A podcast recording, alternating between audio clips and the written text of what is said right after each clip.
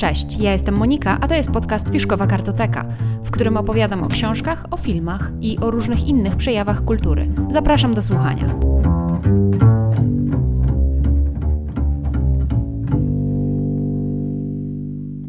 Cześć, zapraszam Was na podsumowanie mijającego tygodnia. Dzisiaj opowiem Wam o jednej książce i dwóch wystawach. Jedno i drugie mi się bardzo podobało, to znaczy jedna książka i obie wystawy. Będę Was zachęcać do przeczytania książki i do odwiedzenia galerii, o których będę mówiła. Zapraszam zatem na podsumowanie tygodnia. Przeczytałam książkę Ruchome Święto Ernesta Hemingwaya i jest to książka napisana przez Ernesta Hemingwaya, natomiast przetłumaczona przez pana Miłosza Biedrzyckiego, wydana w wydawnictwie Marginesy i od tego właśnie wydawnictwa tę książkę otrzymałam. Natomiast sam prezent nie wpłynął na moją opinię. Mm, dość długo też wstrzymywałam się w ogóle przed przeczytaniem tej książki, ponieważ w ogóle nie wiedziałam, co to jest za książka. Przyznam, że nawet nie miałam pojęcia, że to są krótkie teksty, a nie jedna e, cała powieść. Okazuje się, że na tę książkę składają się wspomnienia z lat 20. XX wieku, które Ernest Hemingway wpisał, kiedy miał już lat 60. Mniej więcej 60, bo były one pisane właśnie w latach 60.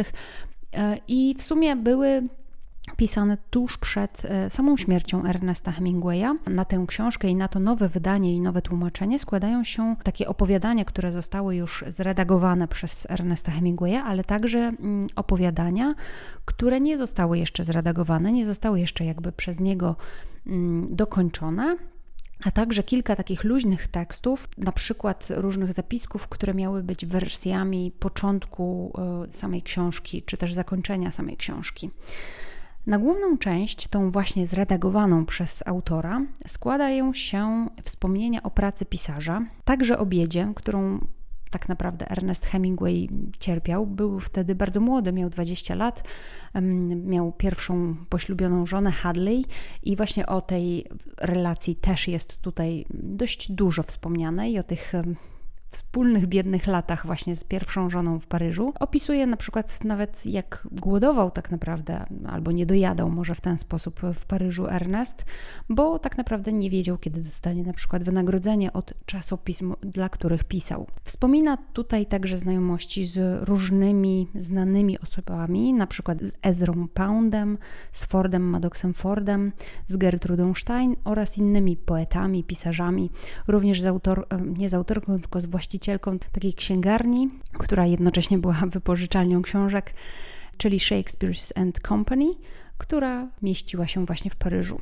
W tych opowiadaniach również wspomina o wyjazdach w góry do Austrii, które były w pewnym sensie po kosztach i dość tanim kosztem well, e, wykonywane. Natomiast Ernest Hemingway wspomina je jako bardzo szczęśliwe, bo tak na dobrą sprawę to właściwie nie pieniądze i nie to, co można było kupić, a właśnie te relacje były dla niego ważne i, i ten wysiłek związany właśnie z jazdą na nartach sprawiał, że było to dla niego szczęśliwe przeżycie oraz te widoki gór i możliwość w ogóle spędzania takiego bliskiego czasu ze swoją własną żoną. Mnie akurat bardzo inspirowały te opowiadania, bardzo mi się podobały. Nie spodziewałam się, tak jak mówię, tych opowiadań, nie wiedziałam, że to będzie to. Natomiast styl Hemingwaya bardzo mi się podoba i od już kilku książek, które dostaję właśnie od, od wydawnictwa Marginesy, jestem coraz bardziej zakochana w stylu Hemingwaya i w jego pisarstwie. Ta książka bardzo mnie na samym początku poruszyła też, bo właśnie Ernest tutaj pokazał się od takiej strony dość wrażliwej, w której opisuje te swoje relacje z żoną i wrażliwość też na sztukę, na widoki, na piękno natury, które go otaczało.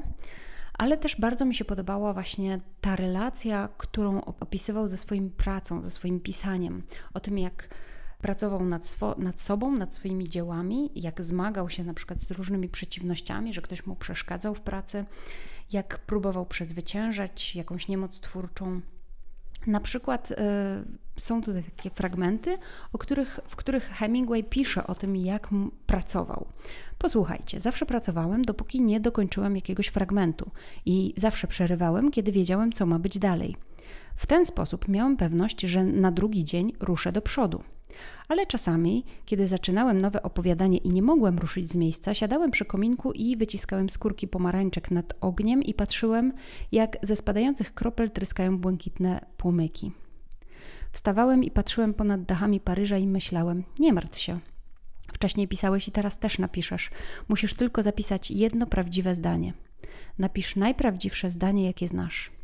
I w końcu zapisywałem jedno prawdziwe zdanie i z tego miejsca ruszałem do przodu.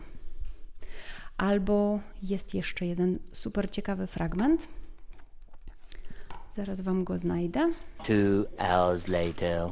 Gdy pisałem, potrzebowałem potem czytać, żeby mój umysł nie zatracił się w historii, nad którą pracowałem. Jeśli myślałeś o niej bez przerwy, mogłeś stracić wątek, zanim wróciłeś do pracy następnego ranka.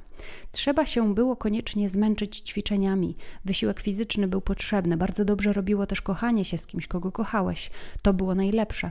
Ale później, gdy nadchodziła pustka, musiałeś czytać, żeby nie myśleć o pracy i nie martwić się o nią aż do chwili, kiedy będziesz mógł do niej wrócić. Nauczyłam się już, żeby nigdy do końca nie wyczerpywać swojej pisarskiej studni, żeby zawsze zrobić przerwę, póki coś jeszcze jest na dnie i odczekać, aż znów się napełni z zasilających ją źródeł. Bardzo mi się podobają te fragmenty, właśnie kiedy pisał o tym, jak pisze, jak pracuje, ile godzin, później co robił, jak oczyszczał swój umysł z tego pisania. Naprawdę świetna książka, bardzo mi się podobała.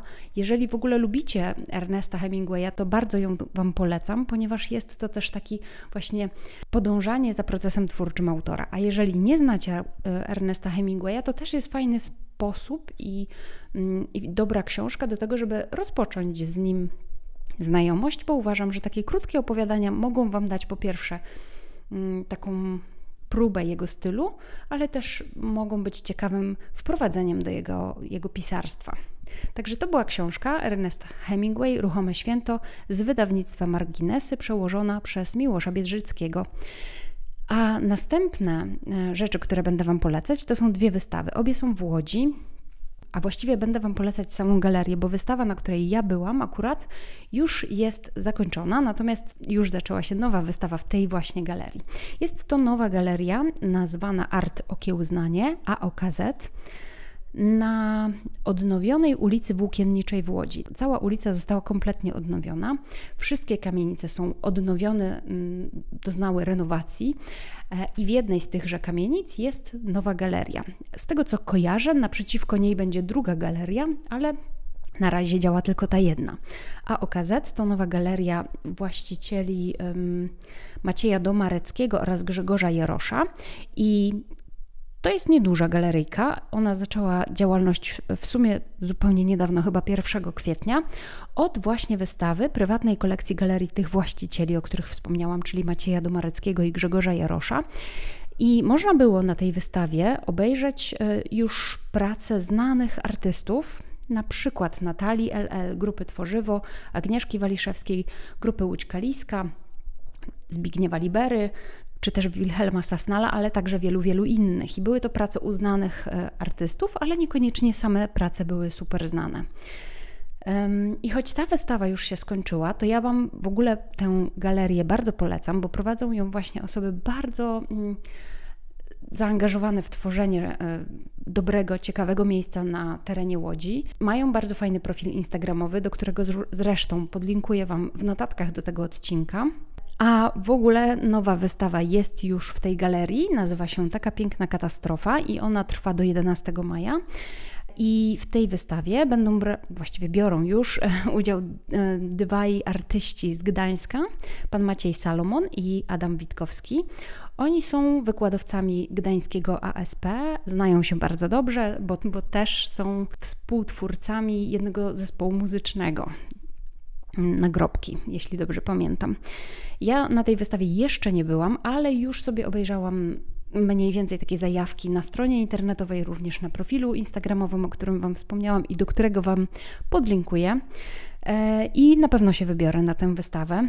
Są bardzo ciekawe te prace. Mm, zajrzyjcie na instagramowy profil, zainspirujcie się i odwiedźcie tę nową wystawę mm, w galerii AOKZ w Łodzi. Drugą wystawę, na której dzisiaj byłam właściwie, to jest wystawa w Ośrodku Propagandy Sztuki i Jest to wystawa laureatów 40. konkursu imienia Władysława Strzemińskiego Akademii Sztuk Pięknych w Łodzi. Ta wystawa trwa do 28 maja. I są to prace w bardzo różnych formach, bardzo różnych dyscyplinach, bo są tu i rzeźby, i malarstwo, i tkaniny, i jakieś grafiki, i instalacje artystyczne, ale także są e, sztuki wideo. E, I też są to prace w bardzo różnej temat, o bardzo różnej tematyce to mi się właśnie bardzo też podobało, że to są tak różne prace, tak różnych artystów, e, z różnymi estetykami, z różny, o różnych stylach i w różnych formach, bo to jest niezwykle inspirujące. Mm, to też pokazuje, jak ludzie różnie myślą, co chcą pokazać e, światu, co chcą zgłosić do konkursu, co też wygrywa. Mm, naprawdę niezwykła, niezwykła wystawa, super łącząca właśnie bardzo różne style i bardzo różne formy sztuki. Super jest zobaczyć, że jest tak wiele kreatywnych ludzi, że jest tak wiele form ekspresji, tak naprawdę, takiej potrzeby wyrażenia siebie i potrzeby wyrażenia czegoś więcej. Także ja jestem naprawdę bardzo podbudowana i taka bardzo też zainspirowana tą wystawą. Tych wielu ludzi młodych, zobaczyć, co im w głowach siedzi, to jest naprawdę niezwykle inspirujące. Bardzo Wam polecam wystawę w Ośrodku Propagandy Sztuki w Łodzi do 28 maja. A tymczasem dziękuję za wysłuchanie tego odcinka. Zapraszam Was na kolejne. Zapraszam Was na moje konto Instagramowe, gdzie znajdziecie mnie pod nazwą Fiszkowa Kartoteka i możecie zobaczyć tam, co na bieżąco czytam i oglądam. Zajrzyjcie Zajrzyjcie do notatek do tego odcinka, tam znajdziecie linki do książki oraz do obu galerii o których dzisiaj mówiłam. Jeśli podobają Wam się moje podcasty, to dajcie innym o nich znać. Możecie też kupić mi kawę przez link, który zamieszczam w notatkach do tego odcinka. Jestem za każdy rodzaj wsparcia bardzo wdzięczna. Do usłyszenia, cześć.